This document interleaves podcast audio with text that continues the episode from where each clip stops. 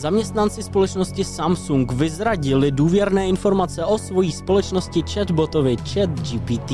Skupina, která stojí za Lockbit ransomwarem, pravděpodobně rozšířila své působení i na operační systémy Mac OS. Deník Washington Post informoval o závažném kybernetickém bezpečnostním incidentu, při kterém došlo k úniku utajovaných dokumentů na Discord kanál.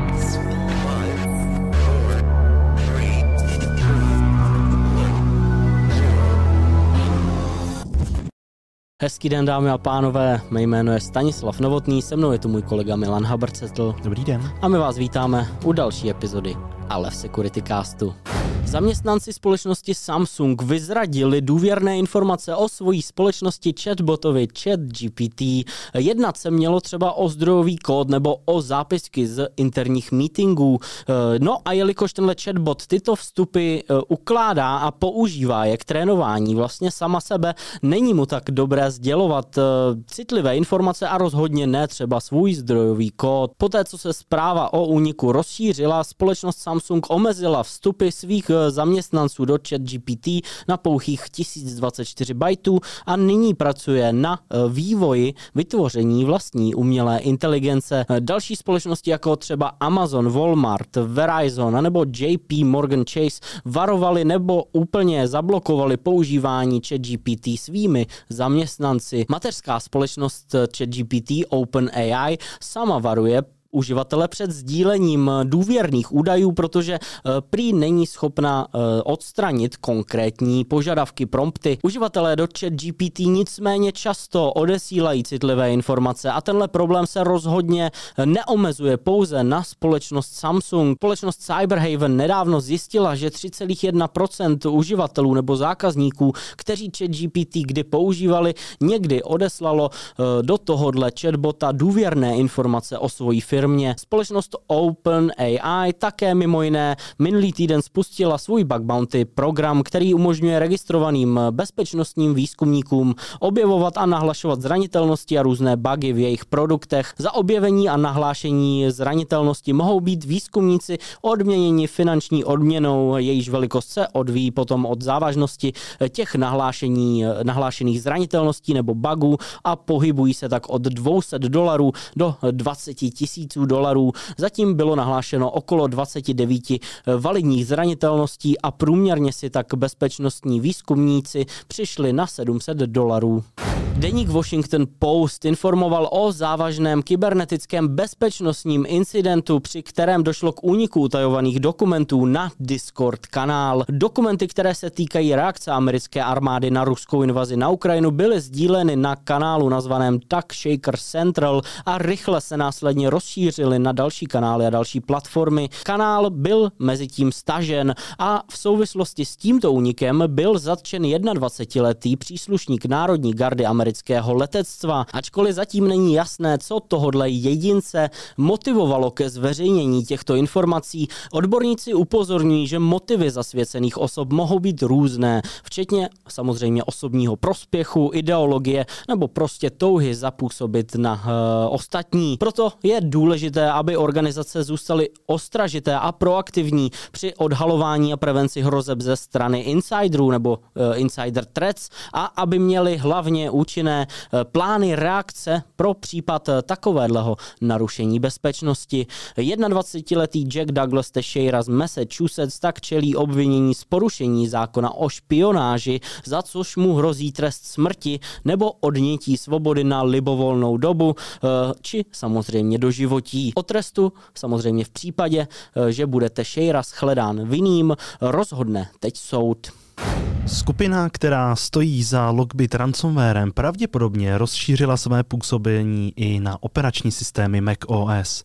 Eh, bezpečnostní výzkumník totiž objevil na Virustotalu archiv, který obsahoval všechny verze Logbit enkryptorů, včetně právě i verze, která nejspíše cílí na Mac OS systémy. Historicky byl Logbit ransomware vytvořen pro útoky proti operačním systému Windows a Linux, ale i na VMware ESXi servery. Každopádně, jak se ale ukázalo v tomto archivu, eh, tak se tam objevily i verze pro další platformy jako ARM, případně samozřejmě i pro Mac OS. No a to samozřejmě pro nás znamená jedinou věc a to, že nemůžeme bránit pouze své Windowsové nebo Linuxové stanice a servery, ale musíme právě i Mac OS. Společnost Google vydala Out of Band aktualizaci, která opravuje závažnou Zero Day zranitelnost ve svém webovém prohlížeči Google Chrome. Zranitelnost známá jako CVE 2023-2033 umožňuje útočníkům potenciálně převzít kontrolu nad počítačem oběti a to s neužitím slabiny ve způsobu, jakým Chrome zpracovává určité typy kódu. Útočníci tak mohou vytvořit škodlivou webovou stránku, která tuhle chybu zneužije a spustí kód na počítači oběti bez jejího vědomí nebo souhlasu.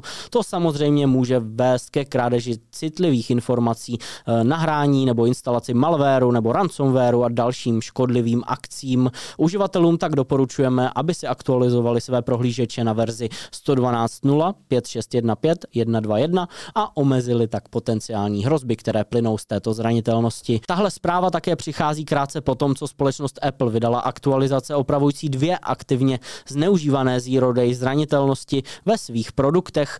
První z nich má označení CVE 2023-28205 a jedná se o chybu typu Use After Free ve frameworku WebKit, který pohání Safari a další aplikace společnosti Apple.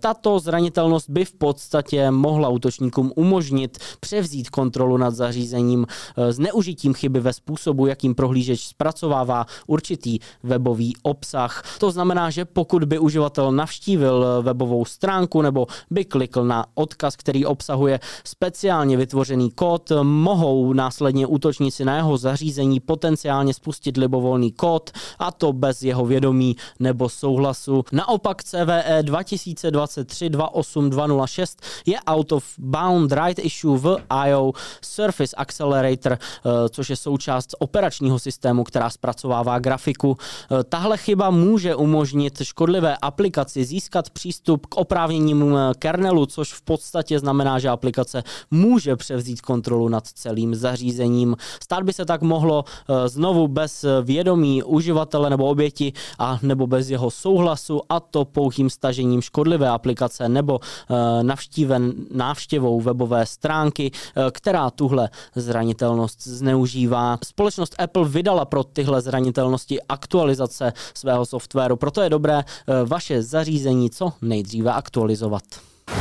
No a u Zero Day zranitelností na zařízení Apple zůstaneme, protože společnost Microsoft a Citizen Lab objevili komerční spyware vytvořený izraelskou společností Quadream, eh, který využívá právě Zero Day a Zero Click zranitelnost v iPhone zařízeních. Tato zranitelnost byla v minulém roce zneužívána ke kompromitaci zařízení vlivných osob, jako jsou novináři, politické osobnosti, ale i další osoby. Zranitelnost pak spočívá v tom, že útočník odešle pozvánku do iCloud kalendáře s datem v minulosti a tyto pozvánky jsou pak automaticky v systému zpracovány bez jakéhokoliv oznámení uživateli. Bohužel žádné další technické detaily o této zranitelnosti prozatím nejsou známé a potvrzené, ale takto nainstalovaný spyware pak například mohl nahrávat telefonní hovory, pořizovat eh, fotografie, sledovat polohu zařízení a nebo prohledávat soubory uložené v zařízení. No a to je od nás pro dnešek všechno. Na obrazovce ještě vidíte dnešní Meme of the Week. Eh, můžete se ještě vrátit ke schrnutí celého března s Honzou Kopřivou, které vyšlo minulý týden. No a my se na vás s Milanem budeme těšit jako vždy příští týden v pondělí. Naschledanou.